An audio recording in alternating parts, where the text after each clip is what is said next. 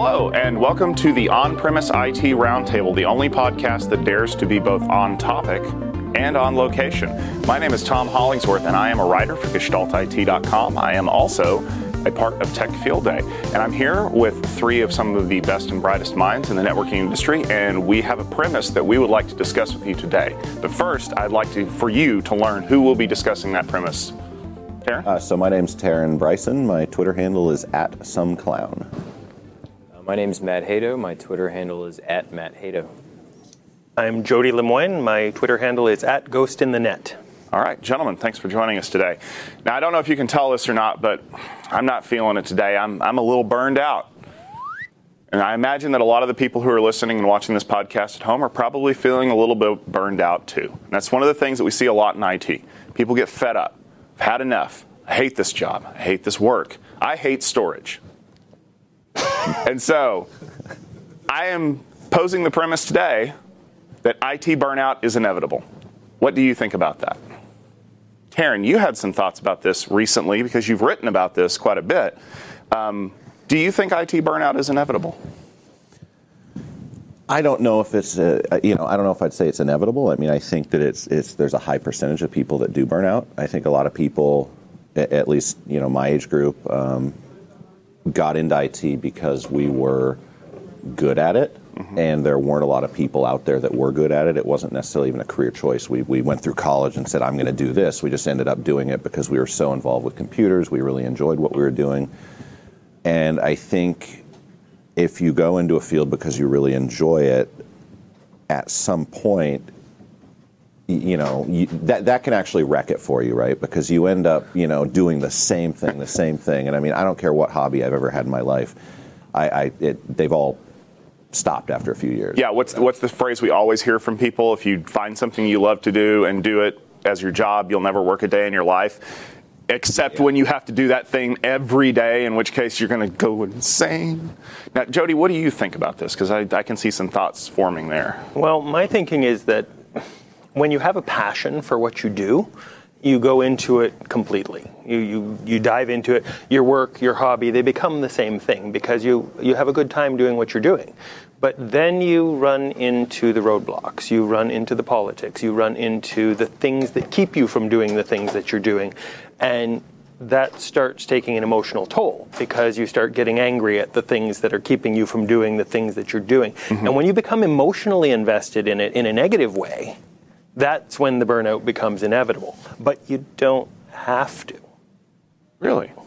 like, we care about what we do, mm-hmm. but there are mechanisms you can use to avoid getting too caught up and too personalized with the roadblocks that you hit.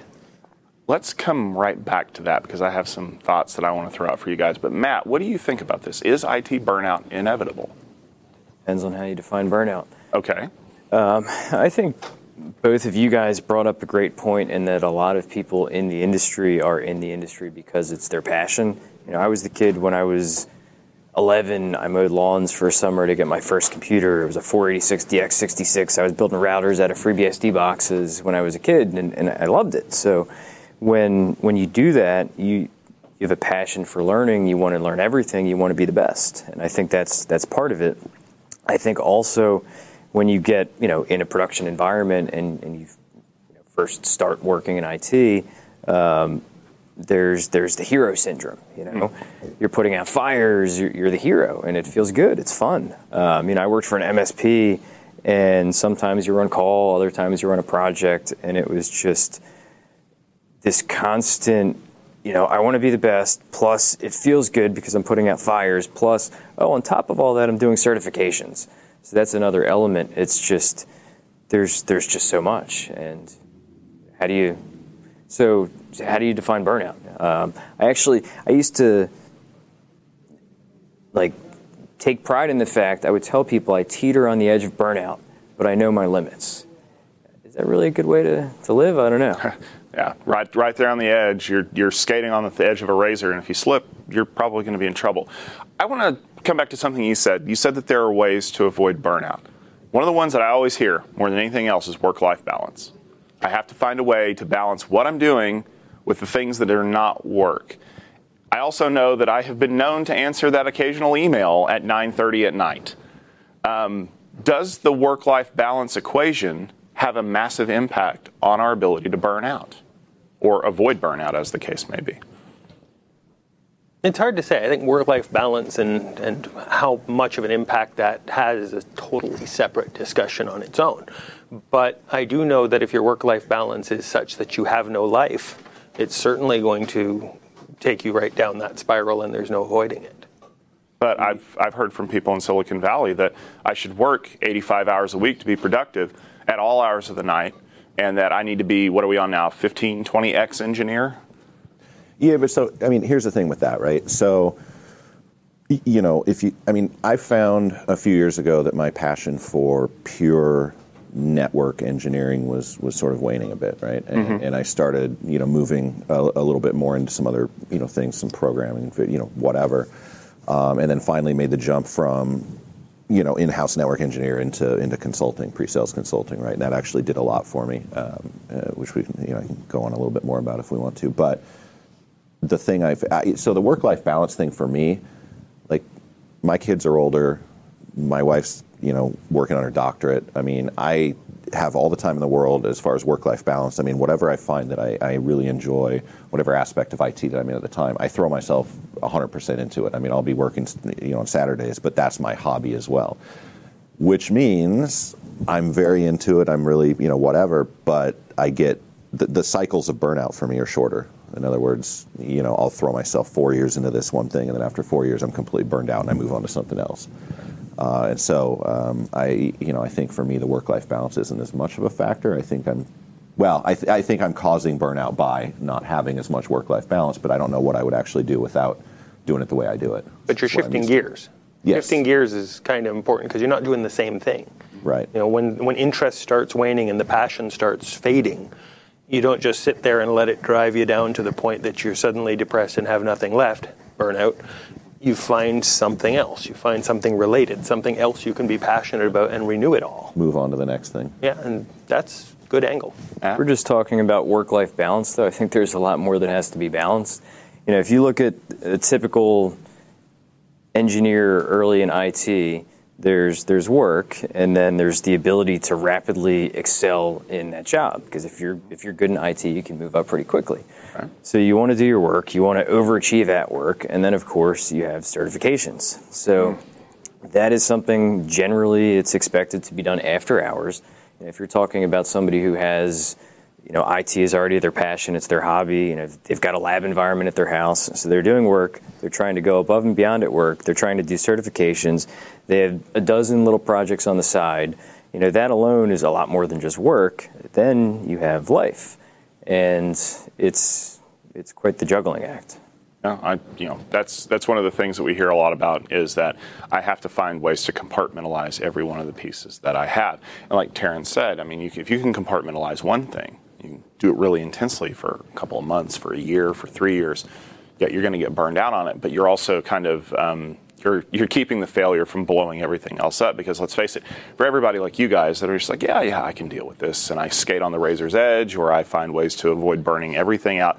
There are people that are just like, I'm moving to the woods and I'm living in a log cabin and I'm never going to talk to people again. I've seen it. And, and yeah, and, and that's one of the things that we're starting to see a lot more in the industry. There's been a lot of recent articles that have, have come out about people who are literally on a, I guess the best way to put it would be they're on a burnout treadmill where they just go from one burnout situation to the next, similarly to you, but on a much more massive scale.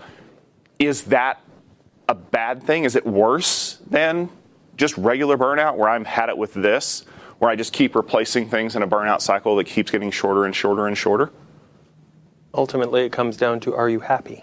One thing that's what, that I think is very important is having, you know, work, of course, is part of the work life balance equation. So having an employer who doesn't enable that behavior, I've worked for places that, that tout work life balance as an important value, but when push comes to shove, they enable their engineers to burn themselves out. And you know, when I started with my most recent employer, I interviewed them just as much as they interviewed me. And I, I talked to the guy, and I said, "He is a, a young kid. I said, if you're out with your wife and an email comes through and your, your phone's vibrating at 7 p.m., are you going to look at the email? You know, if your if your kid has a baseball game and there's an important deal that's going to close, are you are you missing your kid's baseball game? And just having an employer who will who doesn't value what am I trying to say? Who, who doesn't uh, view that as an asset? Who views that as being unbalanced? I think that's important. So you're saying it should be incumbent upon the people that you work for to push back on your desire to burn yourself out, to set a limit for you. I, I don't think it's their responsibility, but I think it's very helpful for a certain personality type that you find a lot in tech. Um, it, it can be taken advantage of. So let me pose that thought to somebody who works for himself. Jody, is it possible for your employer, you in this case, to set boundaries to prevent from getting burned out? It's harder. It's mm-hmm. certainly way harder. You know, being self-employed means you can work any 80 hours a week you want. You know, that's kind of how that works. Yeah. But then you have to set your own boundaries. It, if you want the employer to set a boundary, well, if you're self-employed, you're setting your own. Mm-hmm. And do I have customers that have the right to call me at two in the morning when something's burning? Yes, they absolutely do. But what I had to set up early on was a very high fee schedule for them to have the ability to do that. And that way, I only have a few that are going to do that. And then it's incumbent upon me to make sure it's all set up so that they never have to. So let's come back to that point about the reward aspect of burnout because I think that that might be a, a good point. Teren, did you have any thoughts that you wanted to share? Yeah, well, so one of the things, and, and I, I, don't have a link at the top of my head, but one of the things I wrote a few years ago was was, you know, I had talked to a bunch of people about, you know, hey, if you if you had your perfect world, you know, the, and these were people that have been in the IT industry for 10, 15, 20 years, right, or, or, or longer in some cases, and I said, look, if you are you doing the thing that you wish you you know you grew up wanting to do right? Mm-hmm. maybe you grew up wanting to be a writer. Maybe you grew up wanting to you know design this that or the other. Whatever whatever your dreams and passions were right? Um, are you doing that? In a lot of cases it was no. They fell into the IT industry by accident or they needed money or it just it just became kind of the thing that we we, we, we all went to. And then I said okay so if you could leave the IT industry right now and do this other thing um, would you do it? All of them said yes, and I said, so what's stopping you? And it was the same thing was stopping me. This industry tends to pay fairly well. Mm-hmm. And it becomes almost impossible to walk away because of the lifestyle we've built for ourselves, the you know the bills, what we're doing for our kids, all that kind of stuff. It becomes almost impossible to walk away and say, "I'm going to go do this other thing," because inevitably you're going to get paid, you know, half of what you're making in IT. So you get locked in. You're stuck. Let's chase that thought for a second because you literally just went where I was telling Jody I wanted to go. We hear a lot about burnout from groups of people who are considered high tier professionals IT workers, lawyers, doctors, people who have a lot of energy invested into that. You don't typically hear about stock boys getting burnout. You don't typically hear about garbage men getting burnout. But you also don't see those jobs getting paid very well is the burnout problem that we see in this industry, and by extension, the medical profession and the legal profession, in part driven by the fact that we are essentially rewarding people to burn themselves out. You get paid more to work harder, you get more reward for putting in a ridiculous amount of time. Could the solution to the problem be reduce that, that urge to reward people for burning themselves out to prevent them from pushing themselves past the point where they are capable of sustaining their workload? I'll, one thing, and then turn over to these guys. I, I, will say that part of it's a personality issue too, though. The and, and my wife and I have talked about this with her being in the medical field. The same kind of like she's actually seen this. A lot of people that she knows that are in the medical field are married to people who are in a highly technical field, mm-hmm. and it's a similar personality type. So I mean, I think taking away the reward isn't necessarily. I mean, that would help certainly, right? If it's it, you know, but it's a personality type that goes into IT. It's a personality type that does medicine. It's a personality type that become you know it becomes a high you know a high achieving attorney, let's say. Mm-hmm. Um, and, and, it's I think we do it to ourselves, regardless of the money. Yeah. Jody. No, he's absolutely right, and especially when you look at someone like myself, self-employed. I don't have those restrictions, and I get direct reward for putting that much into it. And do I want more of that reward? Absolutely, I do. So the mechanisms that I would have to do would be to maybe refuse work and the like, but it's it's just not in my nature to do that. It's I drive what I do because I like what I do, and if I'm going to avoid burnout, I have to do it in a different way. I have to do it by challenging myself differently. I have to do it by keeping it exciting. But the the sheer overwhelming work for the reward I get, I don't think that's the mechanism I can use. Matt? I think a lot of it is, is a cultural problem. Um, you know, you were talking about burnout and you were talking about 80 hours a week. Since when does working 80 hours equate to being productive for 80 hours? And, you know, the quality of work is obviously going to go down quite a bit.